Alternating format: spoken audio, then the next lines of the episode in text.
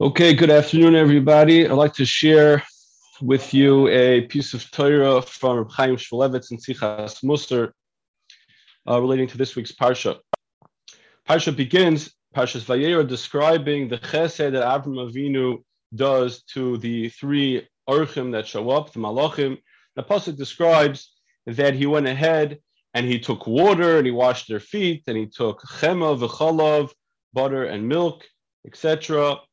And he was oimed alayim tachas eitz, and he stood over them under the tree while they ate. And the Gemara tells us in Bava Metzia that because of these three things that Avram Avinu did, the chema v'chalav, the oimed alayim, the yukach nomat mayim, the water, the Yidden were zoiche in the midbar to the nisim of the mon, the be'er mayim, and and the uh, Amud Ha'onon, the clouds that surround them throughout the Midbar. The Maharsha asks on the Gemara over there that he doesn't understand how could it be that these three miracles, these three things that the Klal Yisrael was zeiche to in the Midbar was because of that which Avram did in Parshas Vayera. The Gemara tells us in Masechtas Taanis that these items were a zechus for Miriam, as it's called the Be'er Miriam. The Mon is because of Moshe Rabbeinu, the zechus of Moshe.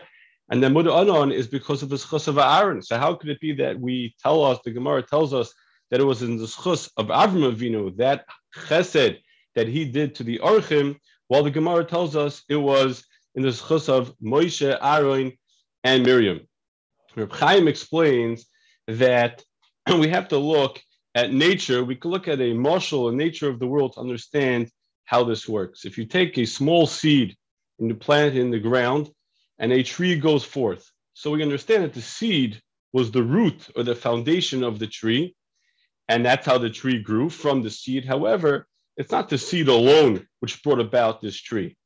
It's the seed together with the soil that it's in and the water that we give it and the sunlight and the whole process together, a combination, a coordination of those items together bring up the tree to its full height.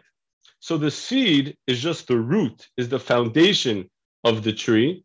However, it needs other things, other items that contribute to the tree. So he says the same thing applies to Klal Yisrael and its culture and its nature that's inculcated in it. Avram Avinu began by putting chesed into our teva, into our nature, by doing these items together with the uh, for the orchim. And Moshe and Aaron and Miriam, they contributed to that through their zechusim, so that Klal Yisrael was zeichet to certain things from Hakadosh Baruch Hu.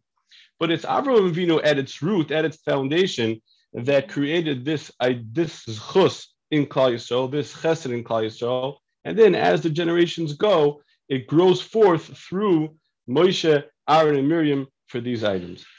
And Reb Chaim says that the same things apply, chas v'shalom, lahara, if you look at Acher, Acher, Elisha ben Avua, was the Rebbe of Rav Meir. And Acher, he went off the derech. And Acher and Rav Meir were having a conversation one day while Acher was riding a horse in Shabbos. And Rav Meir was wanting to know, how did this happen to you? What occurred?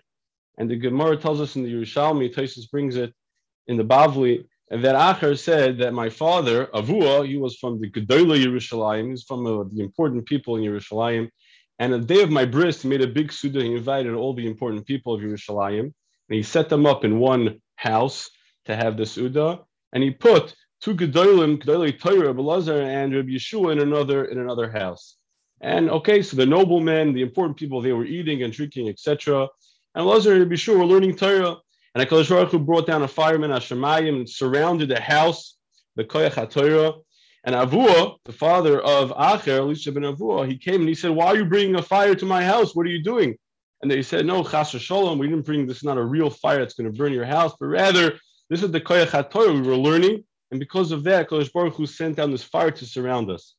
And, and Avua, the father of Acher, said, If that's the case, this is the Koyach HaTorah, I want to set up my son, Elisha, he should join you and he should uh, become a Talmud Chacham. And Acher said about himself that the reason why his his tzidkis didn't last and he went off the derech was because his father, at, at the root, at the foundation of Acher, wasn't l'shem shemayim. He didn't want his son to become a Talmud Chacham because he felt that was the right thing to do. He just saw this amazing scene with the fire surrounding, and he said, "Oh, I want my son to be part of that." So it was lacking in the lishma. At the root of Acher, it was lacking in, in how he became Acher. If you think about it, the Gemara tells us that Acher, three things happened to Acher that caused him to go off the derech. The Gemara tells us that the, the Greek songs were always on his lips, and that he was always reading some types of books of uh, that to do with kfira, etc. And the third straw that broke the camel's back was he saw the tongue of Chutzpis HaMeturgeman being dragged to the street, and he couldn't be soivel such a thing. He couldn't stomach that this mouth that spoke Torah was being dragged to the streets. So he says, you know, I'm out. I had enough. So which is it? What caused Acher to go off? Was it the fact that his father didn't set him up as a Talmud Chacham, uh, L'Shem Shemaim, or was it these three items? Says Reb Chaim, the answer is the same. Just like lehetiv, it's lahara. That at a person's root, at a person's root, at his foundation, if it was set up the right way, it would have lasted. But because Acher, from his father, as he was bringing him up, it wasn't l'shem shemayim, that was already embedded in his nature. And then the later things contributed to create um, the fact that he went off the derech. And, and it's very basic. If you look at a house, right, something happens to the top of the house, okay, we could fix it. But if you look at the foundation, if the foundation is not strong of a house, then there's no way to, the, the, to go away and fix the structure. And I think the lesson I believe we could bring out for Reb Chaim is that practically in our everyday lives, things that we do, the way we act within our own family, doesn't have only repercussions.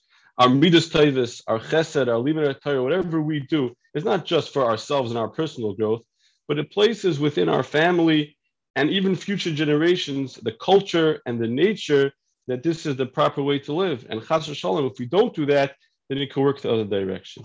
Everybody have a very nice day.